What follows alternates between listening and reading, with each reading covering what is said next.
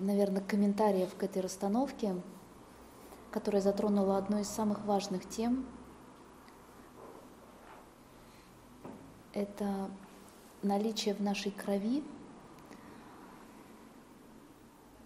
крови разных народов.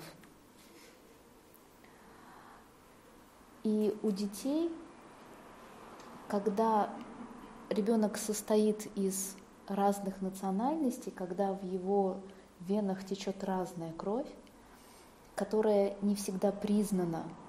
А если еще эти предки стояли в конфликте, находились в конфликте, если они проживали какие-то истории, конфликтуя друг с другом, например, если э, одни из предков немцы, которые конфликтовали с русскими, другие были русские, которые да, там, э, погибали там, на войне да, или немцы погибали тоже на войне там, от, от, от рук русских.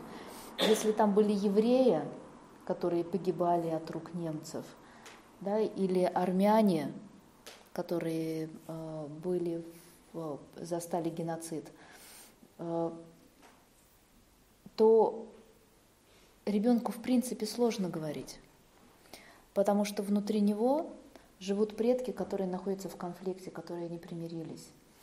Или он настолько лоялен ко всем, что он даже не может выбрать, на каком языке заговорить, потому что иначе он предаст других. И когда мы не воспитываем вот эту любовь к своим, э, своих детей, к своим предкам, когда они не совсем до конца знают вообще-то, кто они,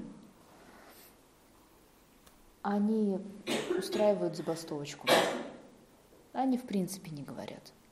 Они в принципе да, не признают быть никем, потому что все остальные не признаны. И лучшим решением это примирить ребенка с теми народностями, которые живут внутри него.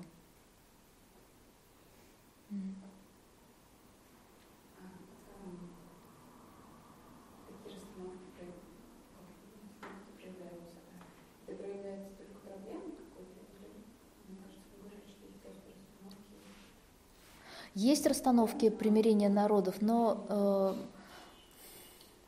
но они делаются все-таки по случаю. Можно, конечно, там, там например, когда ночь примирения с предками или когда э, специальные мероприятия, посвященные этому, как ритуал можно сделать э, расстановку народов. Да, есть такие расстановки. Но для такой точечной, для терапии, они все-таки должны иметь э, проблематику. То есть для того, чтобы вот эти расстановки сработали, они должны иметь проблематику. Да, и такой, такой случай в моей практике уже далеко не первый. Я помню, что самый первый э, случай был еще давно-давно, лет там семь назад, когда у малыша э, была мама русская, а папа по папиной линии все узбеки. И ребенок категорически отказывался, категорически отказывался вообще говорить. Там он даже был, по-моему, постарше, то ли 4, то ли 5 лет. И вот прямо совсем нет. Э, потому что родители жены, родители мамы э, не хотели э, видеть в, своем, в своей семье узбеков. Они всячески против, противились этому, всячески исключали это. Вот. И дочь пошла на поводу у своих родителей и запретила мужу говорить на узбекском языке в семье. Ребенок навсегда замолчал. Ну, то есть не навсегда, он потом заговорил на узбекском. Но заговорил. Угу. Он, он, он, оказывается, за эти годы он выучил два языка все-таки. Русский и узбекский, потому что папа все-таки с ним говорил, конечно же. Да? Мама просто запрещала, но папа все-таки говорил.